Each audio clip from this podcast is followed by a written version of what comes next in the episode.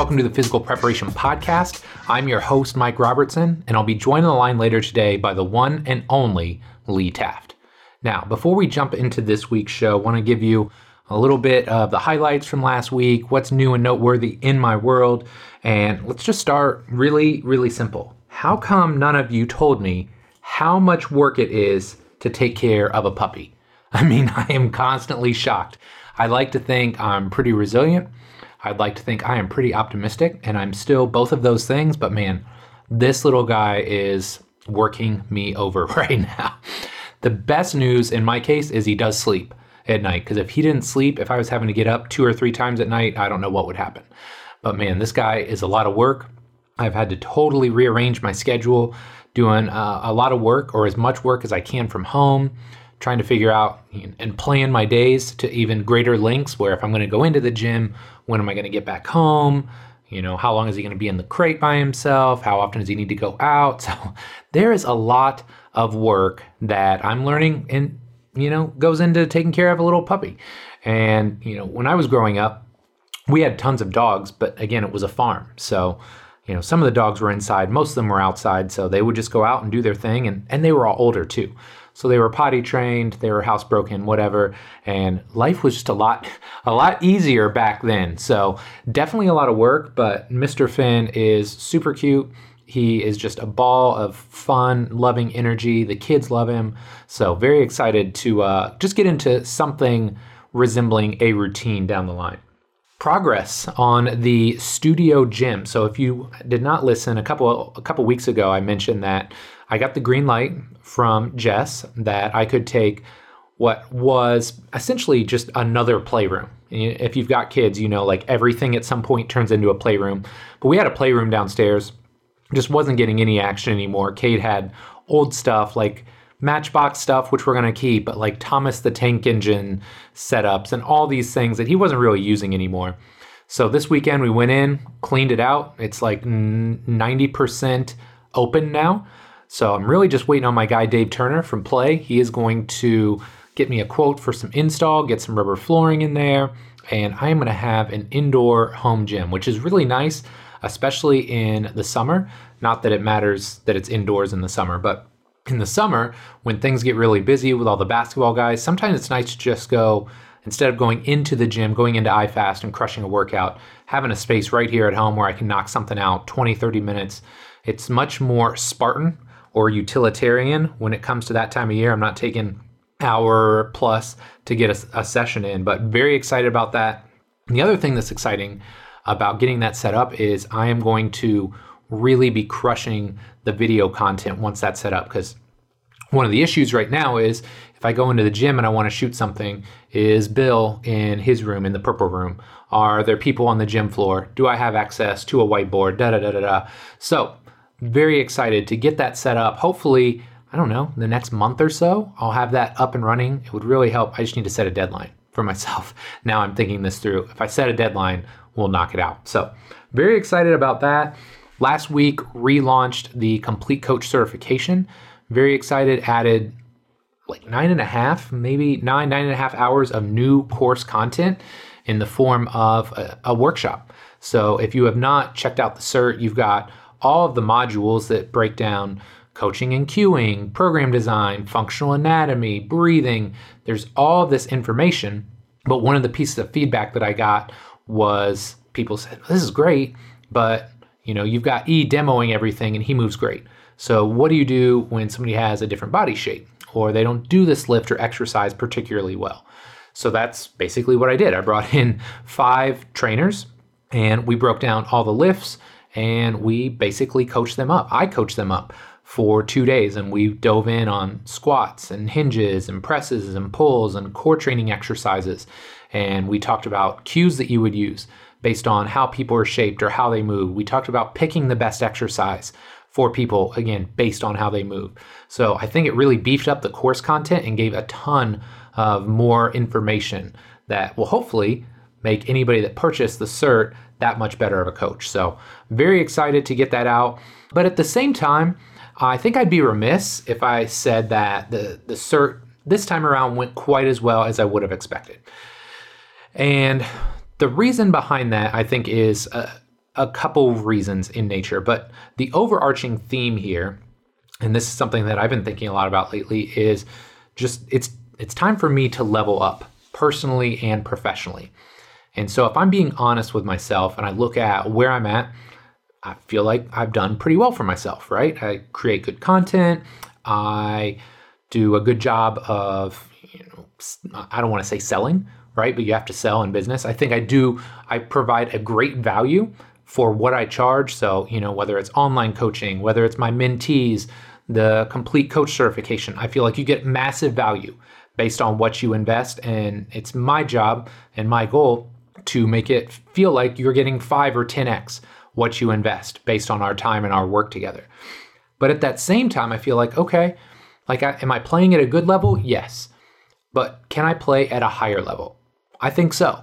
In fact, I know so because, you know, there's a lot of things that I feel like I've been kind of like dipping my toe in the water in, like the content game, right? And the videos. Like, I'm really passionate about video, not because I think I'm particularly good looking or I have anything particularly groundbreaking to say, but I think I can do what a lot of people struggle with and I can make things that seem challenging or complex and I can make them easy to understand. Like that's kind of my thing. So that is something that I want to level up in in the future is man, I need to be putting out a video every single day. Not like once or twice a week. I've got so many ideas, so many thoughts, not to mention people like you that are hitting me up either through email, through social media and saying, "Hey, look, would you shoot a video on this or could you help break this down for me?" So that's something I definitely want to do going forward. I want to level up on my content game. I want to level up where the certification is at. I just look at some of the bosses in our industry. You look at a guy like Joel Jamieson, or you look at the level of precision nutrition is at. Now, granted, PN is an entire team, but that doesn't mean I can't be motivated by them and aspire to have my own content at that level or at that kind of quality. So, anyway, just stuff that I've been thinking about, things that I think you should always consider for yourself as well. You know, it's okay to be comfortable where you're at and to check that box and feel like, man, I'm I'm in a good place right now. But I think at some point that comfort becomes stagnation. And I think that's kind of where I'm at right now. And I'm just looking forward to continue to grow and evolve, make myself better, make the training space a little bit better, and at the end of the day, make you a little bit better. All right. So that's enough from me. I'm to stop talking now. We're to take a quick break and we're to jump into this awesome show with my guy Lee Taft. This episode of the Physical Preparation Podcast is brought to you by Momentous. For many years, I simply disregarded the age old advice of getting liquid protein in either during or after workouts.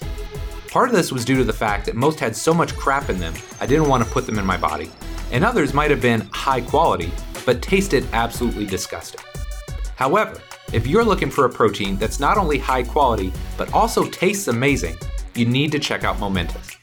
I've been using Momentous for several months now, and I can tell you it's hands down the best tasting protein I've ever had. But it's not just me. I have numerous elite level athletes who are very picky with their protein powders, and every one of them raves about how great Momentous protein shakes taste. And while the taste is amazing, the best part about Momentous is that they're incredibly transparent with what goes into their product. You never have to worry about a tainted or dirty supplement as all of their products are NSF and Informed Sports certified. If you'd like to try Momentous out for yourself, head over to livemomentous.com forward slash Robertson and use the code Robertson20 to save 20% off your first order. Or if you want to try before you buy, get a free three pack sample sent to your house by using the Robertson sample code at checkout. Regardless of which option you choose, I guarantee once you try Momentous protein shakes, you'll never go back to anything else. Lee Taft is a speaker, consultant, and coach for people across the globe who want to get faster. Whether it's working with high level athletes or taking a staff and helping them take their speed game to the next level, Lee is a guy that can help you get there in record time. Since this is actually my fourth time having Lee on the show, I wanted to do something a little bit different. So we're going to do a hodgepodge episode and really jump around and touch on a bunch of different topics. We start by talking about speed development and the pros and cons of getting in the weight room and potentially getting too strong. We talk about training adults in the Gen Pop and things that you should consider putting into their programming. We talk about combines and combine training and why they shouldn't be your only evaluation tool. And last but not least, we talk about how Lee has continued to evolve as a coach over the years. Lee is always fun to catch up with, and I think you're really going to enjoy the pace and flow of this show. But enough for me, let's do this.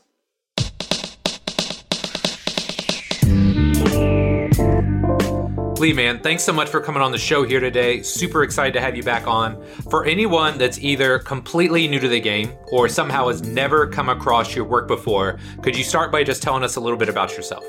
Uh, first of all, thanks, Mike. I always look forward to uh, getting the email to be asked to be on again. It's always a highlight. Yes. But yeah, no, I, you know, I've, I've been in the profession for quite a while. Started out as a teacher, phys ed teacher, and also coached. So I had I had the luxury of learning sports as a coach as well as an athlete.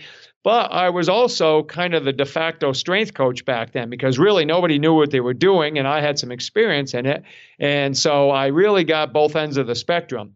And then over time, I just kind of grad I still did some coaching up till just a couple years ago and I still do some youth coaching of sports, yep. but you know, it's graduated into just being into the performance and strength and conditioning world for a lot of time. And I think what I've really gotten to enjoy and embrace is coaching other coaches who have a passion as well. And not that I have all the answers, but when I get with people who are really interested and d- dive deep, it forces me to dive deep. So then I learn more. So it just yep. kind of, it's, yeah, it's a real cool relationship. I love it. I love it. And for those who are familiar with your work and kind of know what you do, what's new in your world, man? What have you been up to lately? Yeah, well, well, first the, the big news is our family. I'm going to pack them up and move them down south. Yeah. I don't know if I'm getting smarter or just weaker because I can't I, I, can't I can't handle scraping ice anymore off my windows, and so we're going to move down south to Florida, and it's kind of going full circle because a large part of my career started in 1991 when I was in Florida and yep. as a strength coach down there. So, yeah, so we're looking forward to that. And then, uh, in terms of kind of business stuff and training stuff, just been doing and really kind of cultivating a, a deeper philosophy of how to educate others on the things that I do. I'm really working hard on that, trying to really understand, probably for the past three to five years, put a lot of time into neuroscience. Oh, cool. um, just I've always always enjoyed that back even when I was a teacher, but I didn't. I just didn't know how to go about it, and you know, gradually have learned how to learn it better, and yep. uh, and that's the you know that's what it all is about. How do we learn and that helps our athletes gain valuable information and on how to do a skill. So yeah, so that's been a big part. That's awesome, man. That's awesome. And you know, you talk about moving to Florida. So my mom is originally from Florida, uh-huh. and uh, about four or five years ago, both my parents retire. You know, they moved down there. So I called my dad on his birthday this year.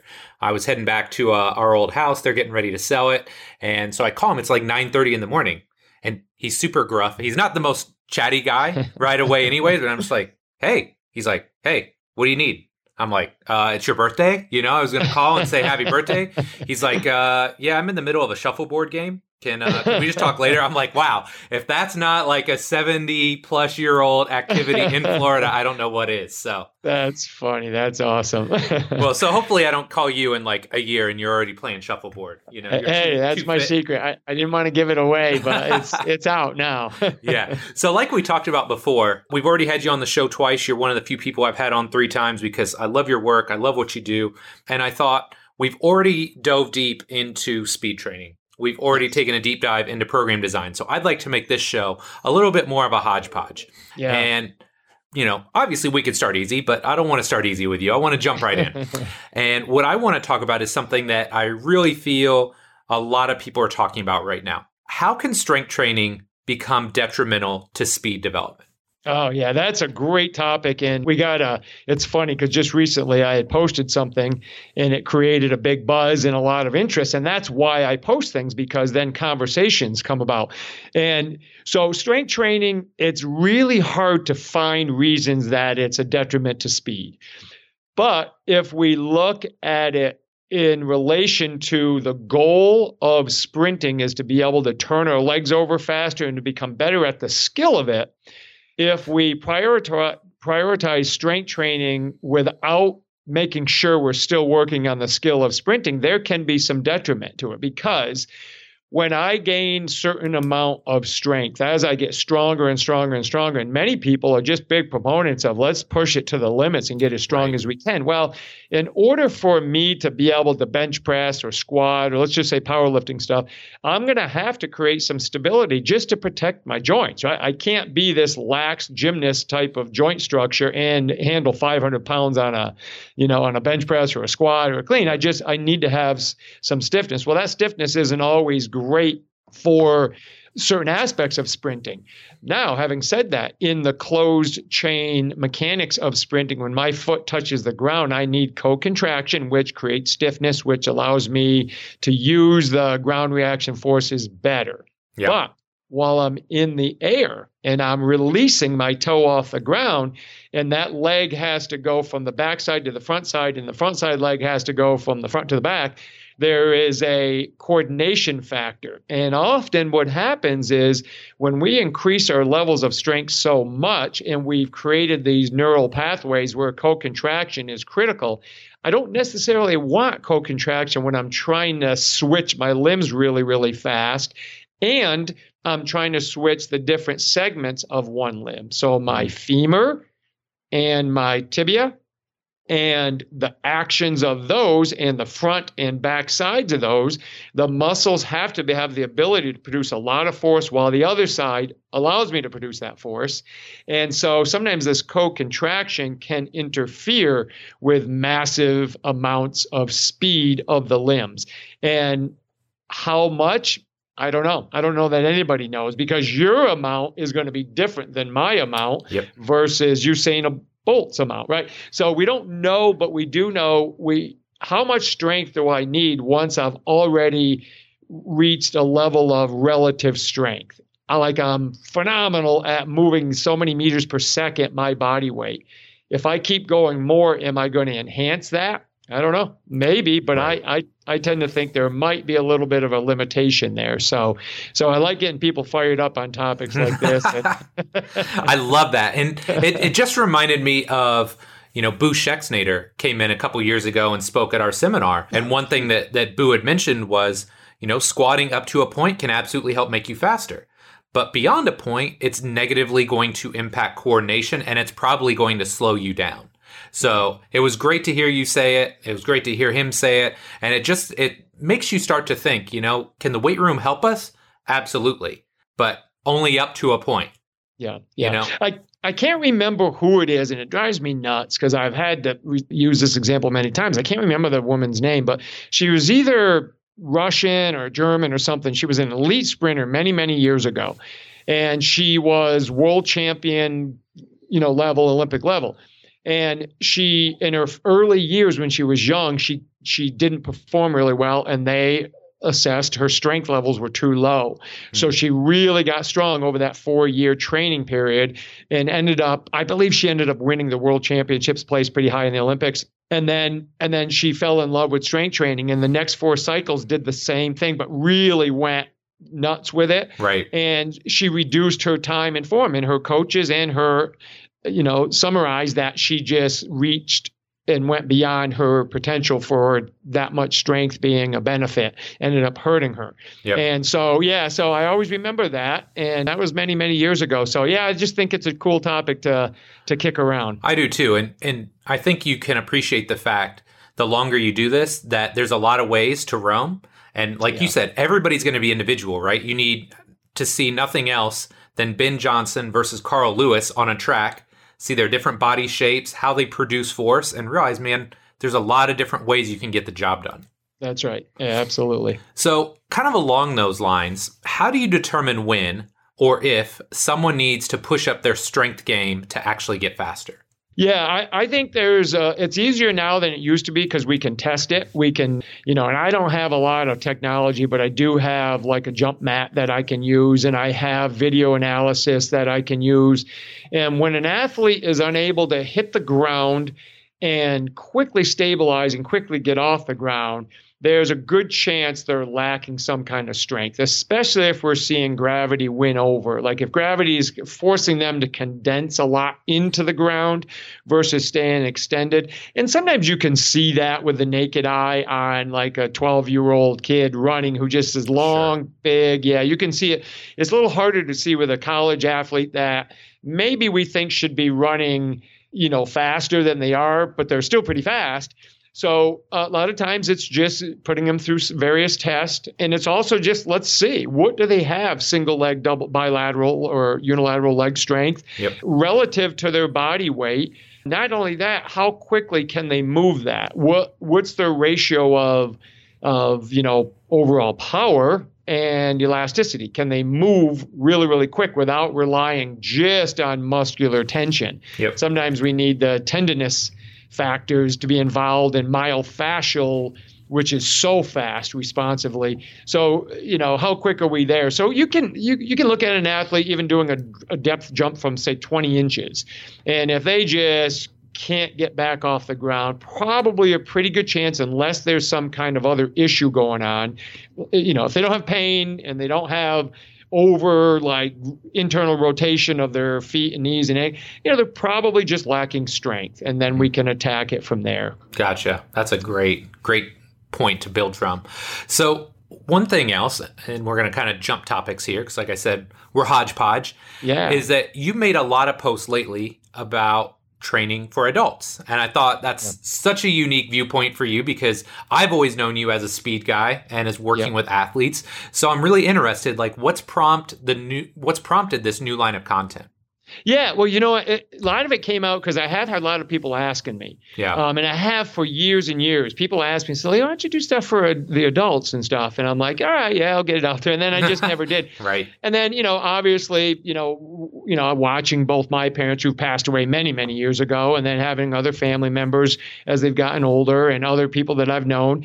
And then, Mike, when I first moved from Newcastle, which you remember, we yeah. used to live in Newcastle. We moved here. It's got to be six years ago now or somewhere in that range. When I first moved here, one of my strategies, anytime I've ever moved, is to get myself into a facility where I can quickly connect, make connections, and network with people. Yep. So, uh, probably two miles from me, there was a Anytime Fitness that was opening, and it hadn't even opened yet. So I went up to them and said, "Hey, yeah, I'm here. I'm looking. Here's my resume." And they said, "Oh yeah, we'd love to hire you." So I worked there. Well, what happened was we got a ton of 70 to 80 plus year old men and women that many of them had hip replacements, knee replacements. None of the trainers had a clue and they didn't want to go near them. Right. Well, I have had experience, so I ended up working a lot with them. And it really grew my passion for making sure these people are safe because some of them still wanted to try to golf. Yeah. Some of them just wanted to make sure they could walk safely and do things like that. So it kind of spurned that that urge to to want to help them again. Years ago, when I had my speed academies in New York, I did work with a lot of adults then. So it's I, it's not like I had not been doing it. I just didn't talk a lot about right. it. Right. It was right. yeah. So and I'm you know I mean I'm 54 I'm getting at a stage now where I, I'm starting to look at like, gosh, if I lose my functionality and my ability to move, that affects me from a business standpoint because I travel a lot. I consult. I do two day, five to eight hour seminars each yeah. day. And if I lose my ability to, to move, you know, then that's going to be affected. So I think there's a combination of, of, things, but I'm really passionate about making sure adults just have ideas and stop being afraid of fitness.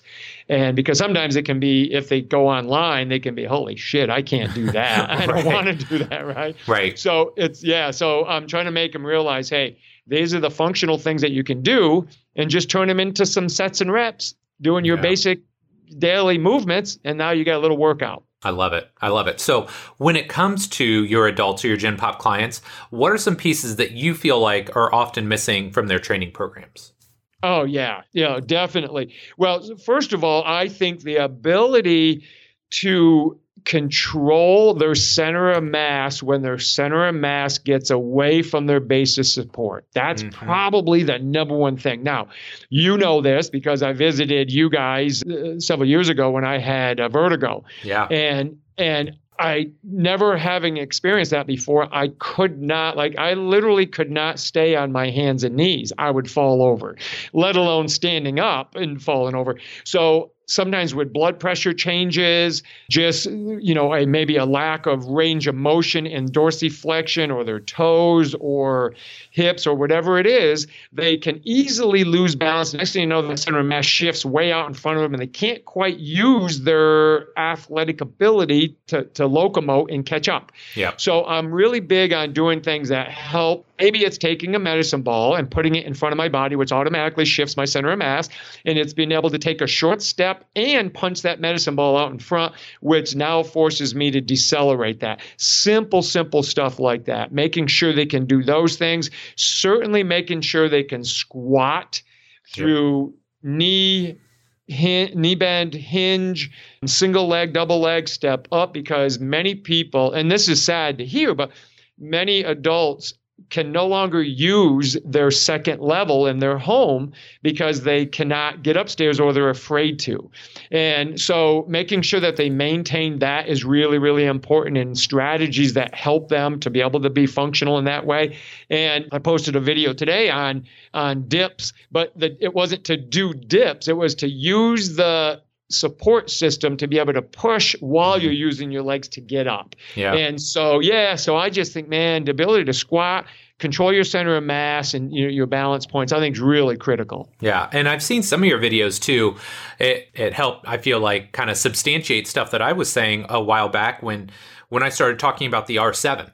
And I yeah. talked about, you know, look, everybody needs to train for power and it looks different for everybody. And of course, you know, the peanut gallery says something, well, you have your 80 year olds box jump. I mean, come on. Like we're being realistic here. but we have 80 year olds that play golf, right? Yep. So they are going to throw a med ball. And it yep. may not look like the most beautiful, explosive expression of power, but yeah, we are going to do stuff that is explosive for them. And we're going to teach them to, you know, coordinate those segments and try and be as explosive as possible because we all know that's one of the first things that you lose as you age as well. Absolutely. Well, uh, Thomas Myers even talked to us about losing your fascial crimp. Mm. Losing that, that when the tissue flattens out, the fa- myofascial tissue flattens out, it no longer has, for lack of a better term, a spring effect.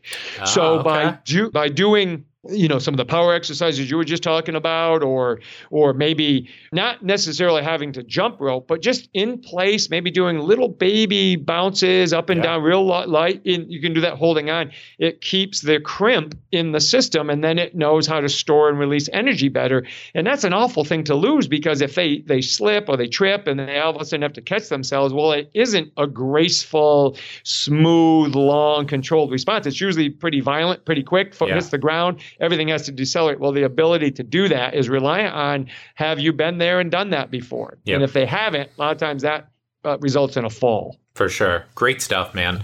Okay, so not only off the grid, but totally opposite end of the spectrum. Yeah.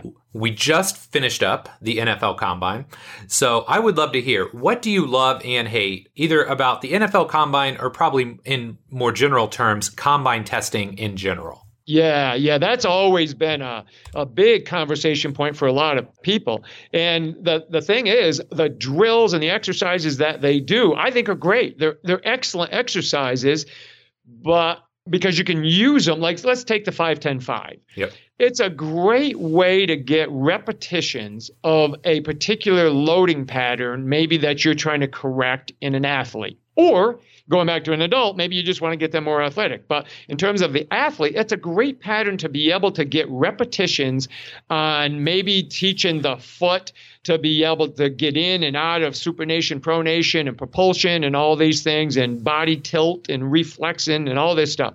Really, really good stuff. But the issue that I have with the combine is saying that because somebody performed really well on that, they automatically are a better football player or basketball player or baseball player based on the combine you're doing. Right. Because the most important skill in athlete, any sport, and in any position is the ability to read. When an athlete can read the situation and and uh, evaluate it really quickly and it often happens subconsciously because it happens so fast but the more they're in those situations the better they can actually use their athletic ability because they can perceive movements quicker so the combine, when you you tell me somebody runs a, you know, uh, a four something in the the five ten five, or you know the 40's okay. I mean, I don't mind that. I think right. you could show other stuff, but but how much does the athlete have to read something or predict something might happen or respond to a situation and read angles? That's when on sunday or you know if it's basketball it could be any night of the week or whatever right. you know that's what's going to determine it. So i'm not opposed to the drills. The exercises are fine but the context of saying Mike, because you scored in the top 1%, you're now going to make $40 million versus the guy, the Tom Brady, who is sixth round. He's only going to get, you know, uh, 200,000, well, back then or whatever. Right. Because he, he didn't, he, you know, he didn't run very, and he's, I think he's still finishing his 420 years ago, you know, so, but, but, you know, who's going to argue? You know, who's, what a great athlete he became in terms of a quarterback, right? Right. So that's my point. I have no problem with the combine stuff. I just think don't evaluate them and say, yep, they're a better football player because they scored higher on the combine. Absolutely. And I mean, you were the guy I think that really turned me on to the concept of reactivity when I was starting to learn about speed. But the thing that you mentioned there that I don't want to gloss over is this concept of context because this is something where now with some of my basketball guys they'll say hey look i'm struggling on defense. Can you watch this? And they're focused on like one piece of the play. But i know you and i have talked about this and i've seen you mention this numerous times. It's like man i just can't watch when you're on on the ball right? I need to yeah. see how the entire play evolved. Like how did you end up in that situation in the first place? Because yeah. maybe it maybe it was. Maybe you're just not playing great on the ball defense but maybe you were in a bad position to start then you were forced to react, which puts you in a bad position. There's so many layers to this when you start to peel it back. It's really fascinating. 100%. Yep, that's it. It's and that goes back to that ability. Can you read the potential options that are in front of you? Because just because the point guard passed it to the wing who happens to be my player, so now I went from help position to on ball position. Well, what if what if when that occurred, the post player is now going to set a ball screen on me. So how I close out based on the defensive call they're doing determines my position. Now, if I'm late and I'm lazy, because I thought, you know, well, the ball is not in my guy's hand, so I don't have to work, right? Now right. all of a sudden I'm out of position. So yeah, it's yep. all so so important. And the the the best players do the little things really really well, and they're in position, so they don't have to recover from a bad position. Right, I love it. So as someone that has been doing this for quite some time now, I'm really interested. How have you changed or evolved as a coach in the past two to three years? You know, actually, probably a lot of ways overall. I think I've gotten better at feedback because feedback is such an important role in my athletes being able to understand where we're going after that rep. So we just did a rep. Where do we go? Now, what do we do? Right. And, and sometimes it's like saying nothing so that they don't become reliant on me. That's the last thing I want is I because if we if we buy into this reactive, the athlete reads and makes decisions based on what they read. The last thing I want is for them to become dependent on my feedback. So a lot of my feedback now is actually just not yesterday, but two days ago. I, you know, a young boy, and I, I do a lot with a video.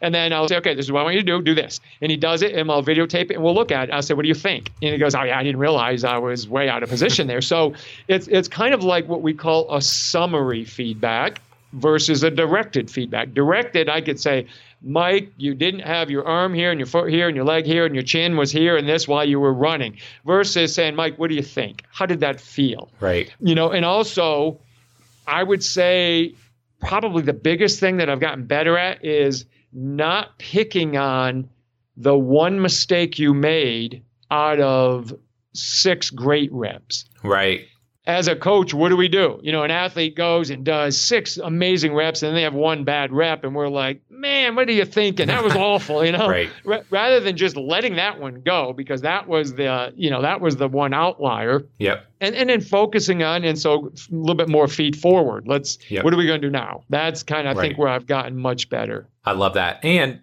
you know full well like the longer you do this, if they did six great reps and they had one bad one, they know it too. Oh yeah. You don't have to give them feedback, right? Like there's nothing worse as an athlete if you think back to when you were an athlete, you're crushing it and then you have one bad rep and then the coach is all over. You're like, "Man, I know what I did wrong. I don't need more like negative feedback in that case."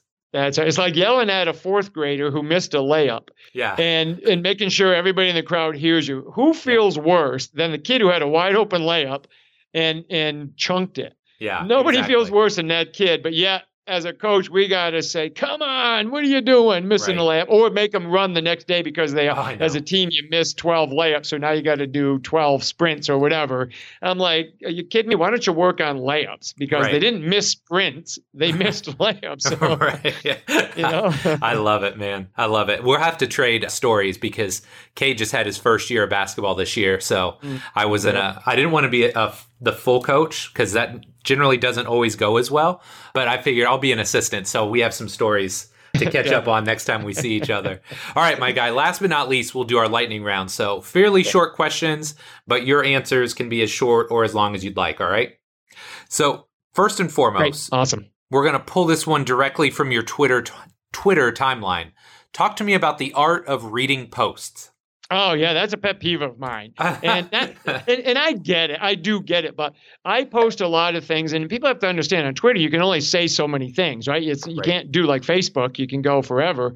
So you post something, and the misunderstanding of making a comment about a, a direct subject versus a philosophical statement. I'm not putting out my entire philosophy on training or the world. Right. I'm just simply saying, you know, like I posted on strength. I posted on when I was a kid. We had I had a lot of friends that were skinny, scrawny, but man, they were lightning. And I had a lot of people that I competed against because back in my day, strength training was not really that prevalent. So, but everybody automatically says, I, you know, Lee thinks you know strength training is not important. Well, you got to be able to read into a post. Like if Mike Robertson posts something on a particular topic, let's say mobility or assessment. Well, I've followed you enough. I know you enough to understand your philosophy, and that you're throwing maybe a curveball in there, and I have to respond to the words that you wrote, not your overall philosophical belief on a subject. That's right. what drives me nuts. So it's just funny because I, I, see some of the conversations that your posts start, and it's very obvious that there are certain times where people read like a very small snippet of it and yep. overreacted, or they don't know anything about you and they just saw this one post and they assume that oh Lee Taft would never strength train his guys. It's like so overblown. So I just wanted to get your thoughts on that. Yeah. Well, and the other one is when you, you know, when you're in school and in the morning you told your best friend something and by lunchtime it's a completely different subject because they told everybody else. And yes. so if you look at my post at the end, everybody puts their own it's almost like they've been waiting to get something off their chest. Yes. And that post gives them a chance to get it off their chest. I'm like, well, I didn't post on that. Read my post, what it is. So right. yeah, it's uh, it's the internet, my friend. It's the world right. we live in now. So number two, I know you're doing a lot of consulting these days, and I'm intrigued because I think as I get older, this is something I would enjoy doing more. But what does a typical consulting day look like for you when a team or a club brings you in? What do you do? Yeah.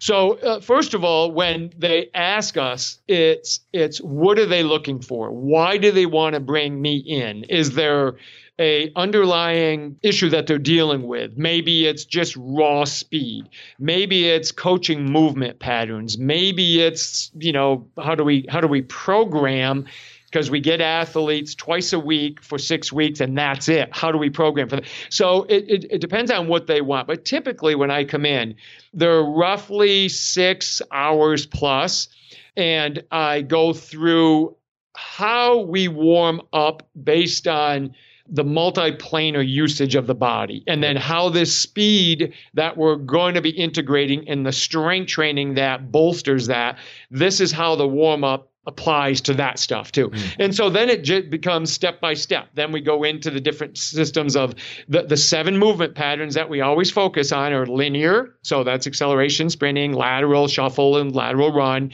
back pedaling or hip turn or vertical. And then we got all the variations of those. And then obviously the change of direction demands. And that's really what it's based on. And like recently, I was with a couple clubs and it can go so deep. Like I could literally spend weeks on end going over stuff with people, but it that's why it helps me if the people who hire me say, this is what we're looking for. Otherwise, I might give them stuff. They're like, yeah, we didn't really need that. I'm like, well, you right. should have told me that before I started. yeah, you know, that's so, cool. Yeah. That's yeah. cool. It's just, it's fun to see you doing it and see that there is a market for that because, again, I think as our industry grows, as it evolves, and as we age through the industry, you know, like you always have to think about, okay, what is going to be my next step, you know, yeah. 10, 15, 20 years down the line. So it's just really interesting and it's cool to see your evolution over the years. So yeah, and and and also I'll let you get into that, but I think it's your responsibility to eventually, and you're doing already, but even more, it's your responsibility to help the profession grow and get yes. better. And you can't do that when you're training in your facility most of the time. Yep. You have, and that was one thing I came to the revelation because I would get frustrated with how speed and how training was being delivered. And I knew I couldn't impact it by sitting in my speed academy every day for 10 hours a day. I right. had to be able to get out there. So I think it's a responsibility that all of us at some point, the kid who's 23 years old, in 30 years needs to be teaching the next 23 year old. Yeah, I love it. So. Number three, what's one thing you would tell a young coach not to do who wants to make his or her athletes faster? So I think the one thing that I don't want him to do is become reliant on teaching of drills. Mm. Um, I want them to be able to evaluate the movement that they're after. You and I used an example earlier of a basketball player playing defense, right? Well, I can I can throw 40 drills at them, but it's it's the context of the movement. So a drill has to be a conduit to the end result of the skill that you're trying to improve. So I think the one thing I want them to do is become reliant on just getting really good at teaching drills. I want them to be able to teach the drill appropriately, but in the context of how is it actually going to help the athlete improve one of those seven movement patterns of speed or six or seven movement patterns of strength. Gotcha. I love it. Okay. Last but not least, number four, what's next for Lee Taft, man? Other than the move, what's what do you got working on? What are you excited about? Anything? Yeah, yeah, definitely. Um, so I, I think one of the big things that I really want to do is I want to make sure that I um, expand on a topic that I'm real passionate about, and it's called the reactive tier system. Mm. Now, you've heard of it, and a lot of people have heard of it, but I've never actually been able to share the whole thing because there's a lot to it because it encompasses all the stuff we've kind of talked about today and a lot more. So it has to do with neuroscience. It has to do with how we read movement. It has to do with using a tier one, two, tier two or tier three based on what we're trying to improve. And so that's probably the area that I'm trying to dial in more. And speaking of consulting, I think that's an area that facilities will hopefully start to buy into is how they can use it to make sure their athletes are training how they should be responding to their environment and using drills to fix a potential flaw or low functioning pattern. Hmm. So the reactive tier system is kind of the big nugget right now that I'm trying to refine a little bit. And I'm not rushing with it because I want to make sure I cover the things that I want, but that's probably the big thing coming up the up the pipeline. I love it. I love it. And when that's done, what we'll do, since you'll live in Florida, we'll have you come up here. You can do like a two day deal or however many days it takes. And it's immediately going to be more exciting because now you're from out of state. That's right. right. It doesn't matter that you've lived here forever. It's just now you're out of state and people will want to come see you because that's how it works. If you're yes. local, you must not know what you're talking about. So you got it, hundred percent. Well, Lee, you've been awesome today, my friend. It's always great catching up with you. Where can my listeners find out more about you and what you have going on? Oh, thank you. I appreciate it. I appreciate having me on. So, yeah, if they go to leetaft.com, they can find anything online with us. And then at Lee Taft is, yeah, I'm always available. I reach out to everybody as soon as I can. Perfect. Well, Lee, thanks again for coming on, man. It was so great catching up with you today. Uh, likewise, Mike. I appreciate you. Thank you.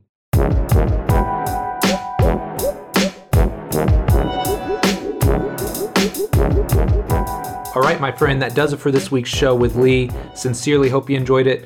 We were joking around before the show, and I said, if I can go more than 100 shows, and not have you on, like I am doing something wrong because Lee has so much to give to our industry. He's such a wealth of information and he's so passionate about what he does. I truly enjoy every episode that we've done together. So, with that being said, I've got one of two asks for you. Number one, if you're not already subscribed to the show, take three seconds out of your day and do that now. Whether it's iTunes, Stitcher, SoundCloud, whatever platform you prefer, you can find the show on there. Make sure you subscribe so that you get a weekly update as to what's going on and you're going to get new information that's going to make you a better trainer or coach delivered fresh to your inbox. Number two, if you're already subscribed, much appreciated. Go one extra step for me.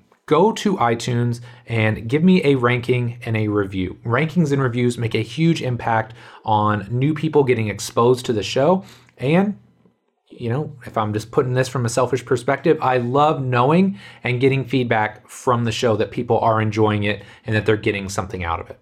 So, my friend, that does it for this week. Sincerely, from the bottom of my heart, love and appreciate you. And we'll be back soon with our next episode. Take care.